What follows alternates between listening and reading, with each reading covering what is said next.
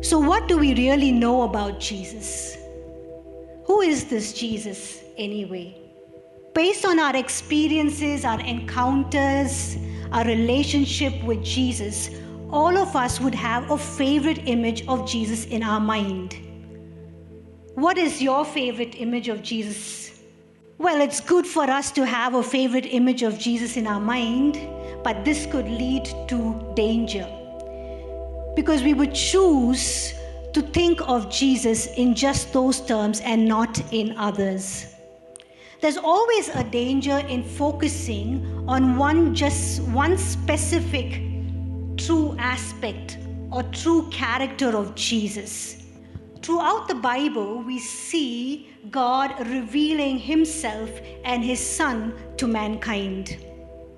In the Old Testament, there are more than 300 prophecies concerning Jesus' birth, His life, His death, and His resurrection. And all of these prophecies were fulfilled in the person and in the work of Jesus Christ. I would like to mention two main images and two main names of God given in scripture that is used in scripture that describes the person and the work of Jesus. Here we have the image of the lion of the tribe of Judah describing Jesus's conquering, describing Jesus as the conquering and the victorious king. The other is that of a lamb, describing Jesus' full, sufficient, and perfect sacrifice that he made on the cross on our behalf, that he made on the cross for mankind. Let's look at a few prophecies or revelations of Jesus in the New Testament. In Luke chapter 1, verses 31 and 32, we read the angel speaking or declaring or appearing to Mary and saying, And behold, you will conceive in your womb and bring forth a son, and shall call his name Jesus. He will be great and he will be called the Son of the Most High. And the Lord God will give him the throne of his father David and he will reign over the house of Jacob forever, and his king and of his kingdom there will be no end. So, based on the prophecies that we just saw, was Jesus truly the lion and the lamb? What do you think? Was he truly the lion and the lamb? Or was he just the lamb and not the lion? Or was he both the lion and the lamb? Well, Jesus was both truly the lion and the lamb. Did he fulfill both of these images? Did he fulfill both of these aspects? Did he fulfill both of these prophecies that were spoken of him? Yes, he did.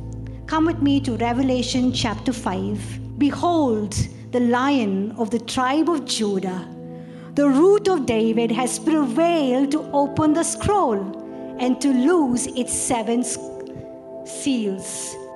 Now, why was he worthy to open the scroll? So, how is Jesus, this lion of the tribe of Judah, that is, that is ascribing to a victorious and conquering king, how does Jesus fit in this role? Because Jesus was the one who conquered sin, death, and Satan on the cross. Jesus came to pay the penalty for our sins once for all. And through his death on the cross, Jesus became the perfect sacrifice, the pure, unblemished Passover lamb, who took our place, who made the atonement for our sin, ushering the new covenant of salvation for all who believe and who call on the name of Jesus. What makes Jesus all the more impressive? That his road to being the king started with suffering. The road to becoming the king came through suffering.